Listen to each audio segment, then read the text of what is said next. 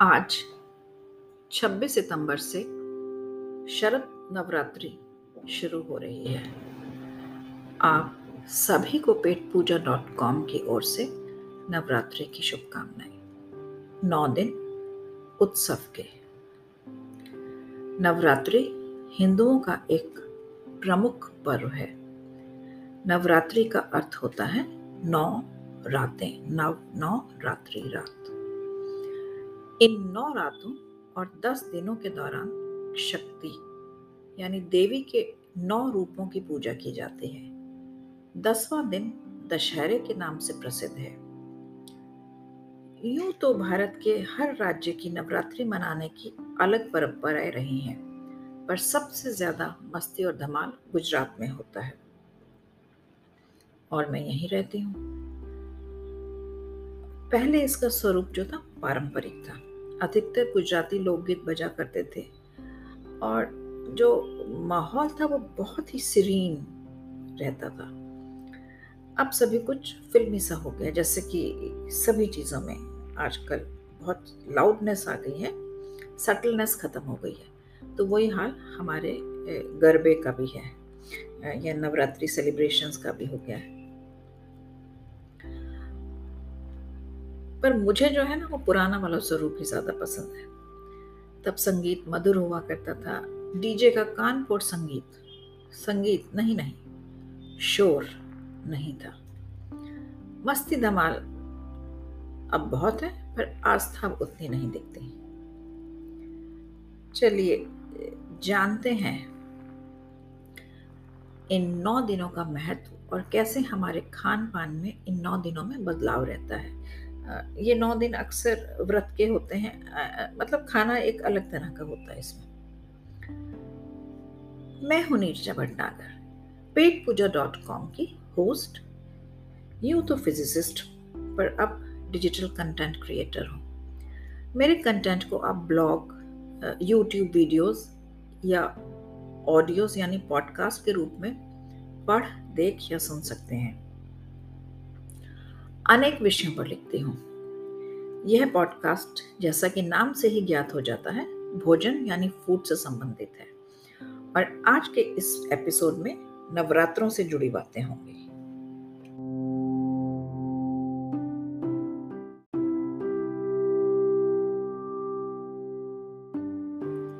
नवरात्र एक वर्ष में चार बार आते हैं।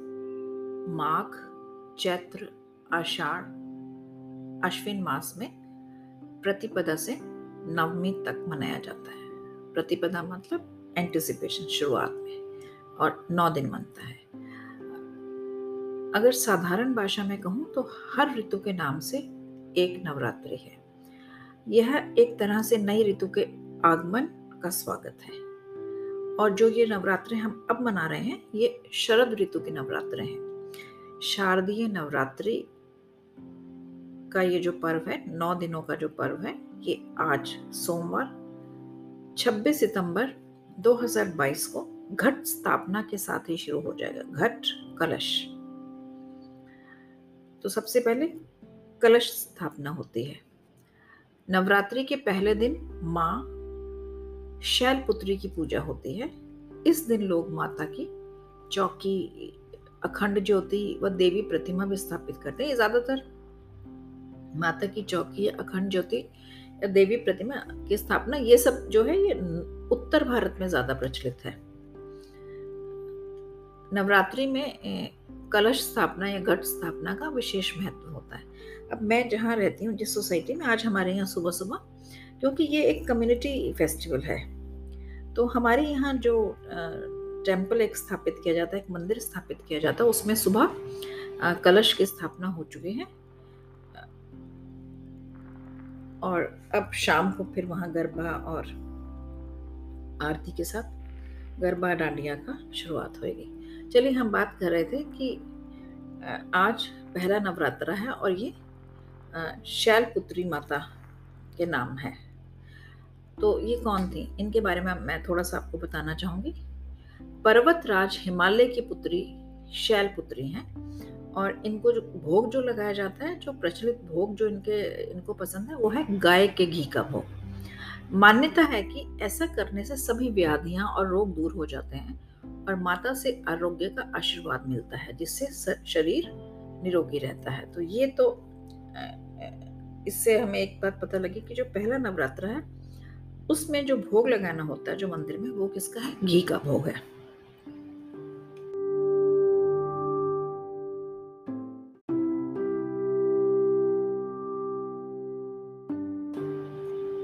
अब देखते हैं कि शैलपुत्री माता जो है, इनका रूप कैसा है? तो इनके दाहिने हाथ में त्रिशूल और बाएँ हाथ में कमल पुष्प सुशोभित है। अपने पूर्व जन्म में ये प्रजापति दक्ष की कन्या के रूप में भी उत्पन्न हुई थी। तब इनका नाम सती था। इनका विवाह भगवान शंकर जी से ही हुआ था। और एक बार प्रजापति दक्ष ने एक बहुत बड़ा यज्ञ किया। इसमें उन्होंने सारे देवताओं को अपना अपना यज्ञ भाग प्राप्त करने के लिए निमंत्रित किया। परंतु शंकर जी को उन्होंने इस यज्ञ में निमंत्रण नहीं दिया। सती ने जब सुना कि उनके पिता एक अत्यंत विशाल यज्ञ का अनुष्ठान कर रहे हैं, तब वहाँ जाने के लिए उनका मन विकल हो उठा। अब मायके जाने का तो मन हमेशा ही तैयार रहता है। अपनी यह इच्छा उन्होंने शंकर जी को बताई। शंकर जी ने सारी बातों पर विचार करने के बाद उनसे कहा कि प्रजापति दक्ष किसी कारणवश हमसे रुष्ट हैं। अपने यज्ञ में उन्होंने सारे देवताओं को निमंत्रित किया है। उनके यज्ञ भाग भी उन्हें समर्पित किए हैं, किंतु हमें जानबूझकर नहीं बुलाया है और कोई सूचना तक नहीं भेजी। ऐसी स्थिति में तुम्हारा वहाँ जाना किसी प्रकार भी श्रेयस्कर नहीं होगा। शंकर जी के इस उपदेश से सती को प्रबोध नहीं हुआ। आ, उनका मन बहुत था कि पिता का यज्ञ देखने जाऊँ वहाँ जाकर माताओं और बहनों से मिलकर। आ, जो उनकी इच्छा थी मिलने की वो बहुत तीव्र हो गई थी। और सती का प्रबल आग्रह देखकर भगवान शंकर जी ने उन्हें वहाँ जाने की अनुमति दे दी। सती ने पिता के घर पहुंचकर देखा कि कोई भी उनसे आदर और प्रेम के साथ बातचीत ही नहीं कर रहा। सारे लोग मुँह फेरे हुए हैं, केवल उनकी माता ने उन्हें स्नेह से गले लगाया। बहनों की बातों में तो व्यंग और उपहास के भाव भरे ही हुए थे। परिजनों के इस व्यवहार से उनके मन को बहुत क्लेश पहुँचा। उन्होंने यह भी देखा कि वहाँ चतुर्दिक भगवान शंकर जी के प्रति तिरस्कार का भाव भरा हुआ है। दक्ष ने उनके प्रति कुछ अपमानजनक वचन भी कहे। यह सब देखकर सती का हृदय क्षोभ, ग्लानी और क्रोध से संतप्त हो उठा। उन्होंने सोचा, भगवान शंकर जी की बात ना मान मैंने यहाँ आकर बहुत बड़ी गलती की है। और वे अपने पति भगवान शंकर के इस अपमान को सह न सके। उन्होंने अपने उस रूप को तत्क्षण वही योगाग्नि से जलाकर भस्म कर दिया। वज्रपात के समान इस दारुण, दुखद घटना को सुनकर शंकर जी ने क्रुद्ध होकर अपने गणों को भेजकर दक्ष के उस यज्ञ का पूर्णतः विध्वंस करा दिया। सती ने योगाग्नि द्वारा अपने शरीर को भस्म कर अगले जन्म में शैलराज हिमालय की पुत्री के रूप में जन्म लिया और इस बार वे शैल पुत्री के नाम से विख्यात हुई। पार्वती और हेमवती भी उन्हीं के नाम है। शैलपुत्री देवी का विवाह इस जन्म में भी शंकर जी से ही हुआ। पूर्व जन्म की भांति वो शिव जी की अर्धांगनी बने और नव दुर्गाओं में प्रथम शैल पुत्री दुर्गा का महत्व और शक्तियाँ अनंत हैं।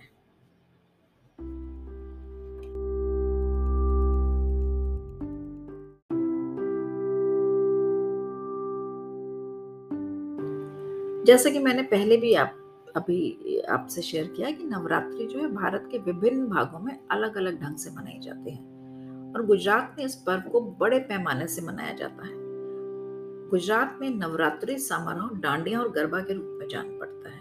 ये पूरी रात चलता है। डांडिया का अनुभव बड़ा ही असाधारण है। देवी के सम्मान में, भक्ति प्रदर्शन के रूप में गरबा आरती से पहले किया जाता है। और डांडिया समारोह उसके बाद दरअसल गुजरात में किसी भी खुशी के मौके पे गरबा करा जाता है, जिसमें कुछ भजन बजते हैं और उसमें बहुत ही एक डांस फॉर्म है गरबा जो कि करा जाता है, जो कि बहुत ही देखने में अच्छा लगता है।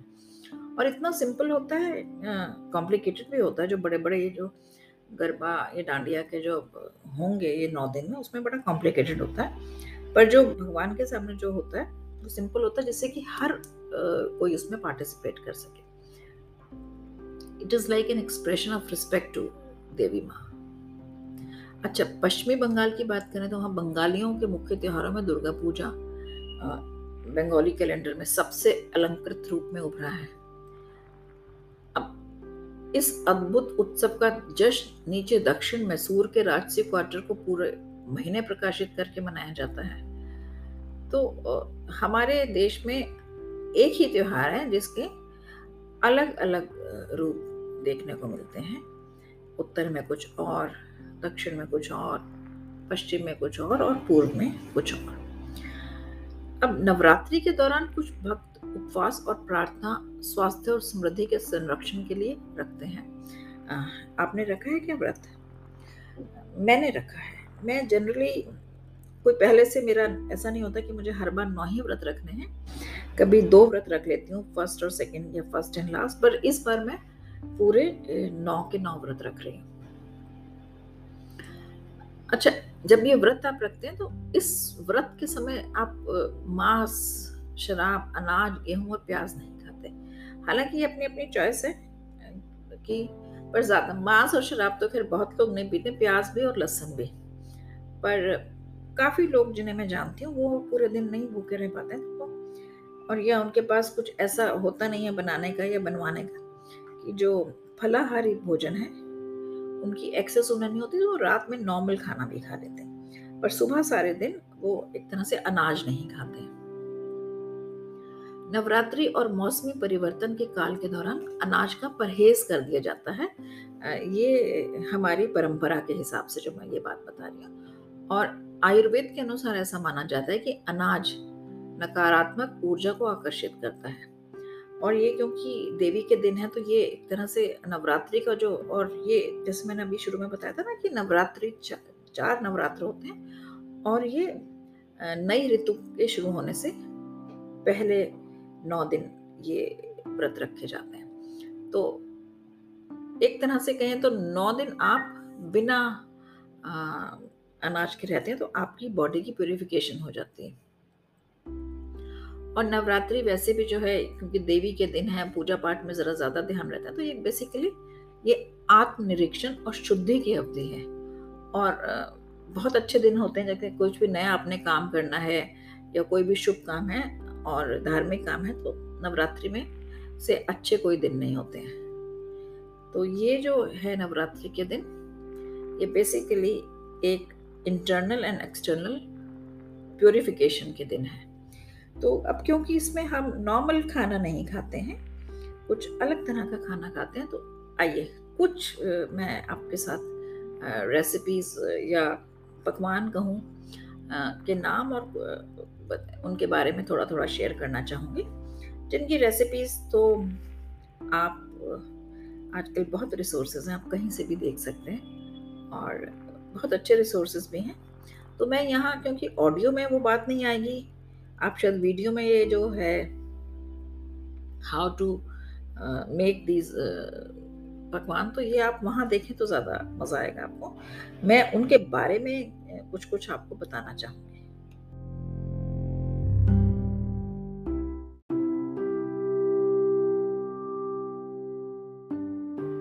अगर हम व्रत के खाने की बात करें तो साबुदाना खिचड़ी सबसे फेवरेट होता है। बहुत सारे लोगों को साबुदाना खिचड़ी बहुत पसंद है। और एक्चुअली लोग वेट करते हैं कि व्रत आएगा तो हम ये खाएँगे। तो साबुदाना जो खिचड़ी है वो स्टार्च और कार्बोहाइड्रेट उसमें अच्छी मात्रा में होती है। और इससे क्या होता है ये जो स्टार्च और का, स्टार्च एक्चुअली कार्बोहाइड्रेट का ही एक फॉर्म है। इससे क्या होता है आपको पेट जो है वो ज़्यादा लंबे टाइम तक फिलिंग वाली फील रहती है कि आपका पेट भरा हुआ है। और बहुत इसमें मसाले नहीं डाले जाते हैं। हल्के मसालों से तैयार की गई साबुदाना खिचड़ी हेल्दी भी होती है और टेस्टी भी होती है। अच्छा ये तो साबुदाने का था नमकीन एक व्यंजन। आपको अगर मीठा पसंद है, आप मसाले नहीं खाना चाहते हैं नवरात्रि में तो साबुदाने की खीर आपके लिए एक अच्छा ऑप्शन है। अब इसमें इलायची केसर क्रंची ड्राई फ्रूट्स डाल दें तो इससे खीर का स्वाद और भी बढ़ जाएगा। अच्छा एक चीज़ और है जो अरवी अरवी की सब्ज़ी है, उसके कोफ्ते बना लीजिए। और इसे कोफ्ते के लिए अब हम, वैसे तो बेसन के कोफ्ते डालते हैं ना उसमें बाइंडिंग के लिए तो इसमें, क्योंकि बेसन तो चने की दाल का सीरियल है तो हम इसमें क्या मिलाते हैं, कुट्टू के आटे, या सिंघाड़े के आटे से भी मिला सकते हैं। और अरवी के साथ, और उसके बाद कोफ्ते फ्राई कर लीजिए। और आप इसे किसी भी चटनी के साथ सर्व कर सकते हैं। और ऐसी डिश खाने से क्या होता है कि आपकी स्नैक्स की क्रेविंग जो है वो थोड़ी ख़त्म हो जाती है या सेटिस्फाई हो जाती है। अच्छा कुट्टू के आटे का डोसा। कुट्टू के आटे में अरवी को मिलाकर और इसके बीच में आलू की फिलिंग की जाती है। फिलिंग तो वही है जैसे कि हम अपने नॉर्मल डोसे में करते हैं, वैसे और कुट्टू के आटे में अरवी को मिला लेते हैं। और उसके बाद जैसे अपन डोसा बनाते हैं, वैसे डोसा फैलाया और आलू की सब्ज़ी और चटनी के साथ इसे खा सकते हैं। कुछ लोग तो कहते हैं कि ये मसाले डोसे से भी ज़्यादा टेस्टी लगता है। अच्छा आलू की कड़ी भी एक अच्छा ऑप्शन है, अगर आपका कड़ी खाने का मन है। और फिर वही बात है कि इसमें बेसन नहीं डलेगा कर्ड होगा, दही या छाछ आप ले सकते हैं पैकेट वही आप इसमें अगर मेथी का चौंक लगाते हैं या ज़ीरे का चौंक लगाते हैं तो वो चौंक लगाइए घी में और ये छाछ या दही को पतला करके नमक, हल्दी और मिर्च अगर खाते हैं तो उसके वो डालने के बाद ज़रा सा उसको थोड़ा कलर चेंज हो जाए घी में और फिर आप अपनी छाछ डाल दीजिए। या कर्ड को पानी में मिला के थोड़ा पतला करके डाल दीजिए। और फिर इसमें आप उबले हुए आलू और कुछ और सब्ज़ियाँ भी मिला सकते हैं। तो ये जो है, एक तरह से कहें तो ये आलू या mixed vegetable in curd gravy ये हो, बन जाते हैं और ये आपके जो है ना, क्योंकि ग्रीन वेजिटेबल्स हैं और कर्ड है तो इससे आपकी तो पेट अच्छा ज़्यादा देर तक भरा रहता है और आपको वीकनेस नहीं होती इससे। और इसे आप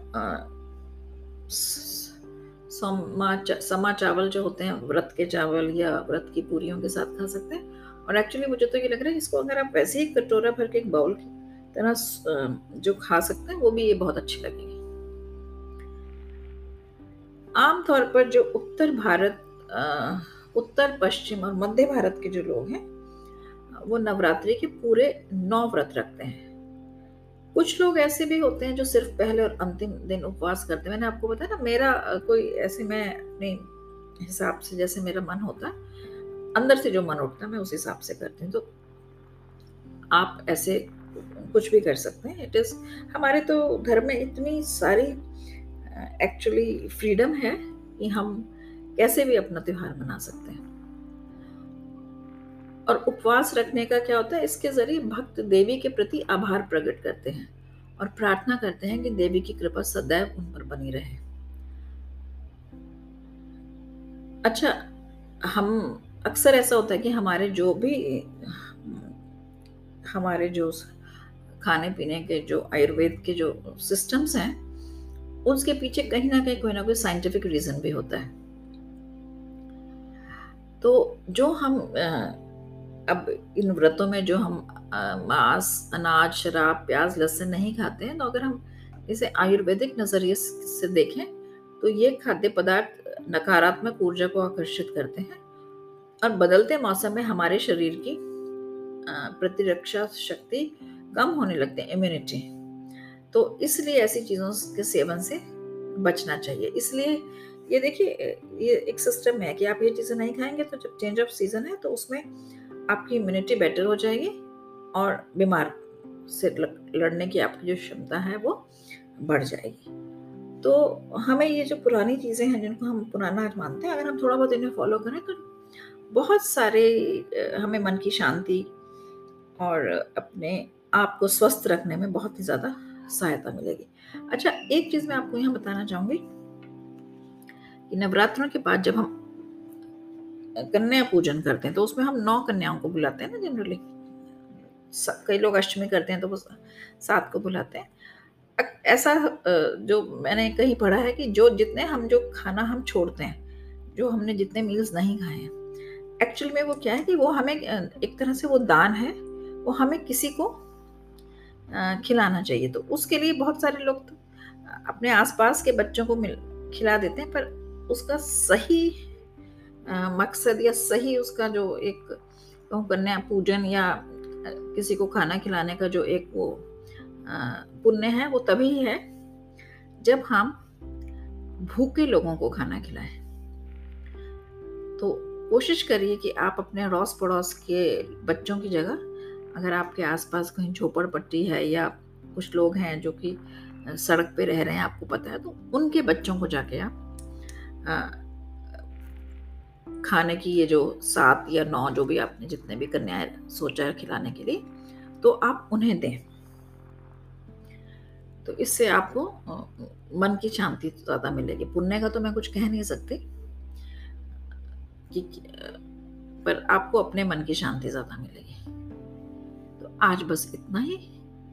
नवरात्रि के त्योहार आपके जीवन में नवरस लेकर आए। आपका जीवन उल्लास से भरपूर हो। नमस्कार। अब मिलेंगे अगले एपिसोड में। धन्यवाद।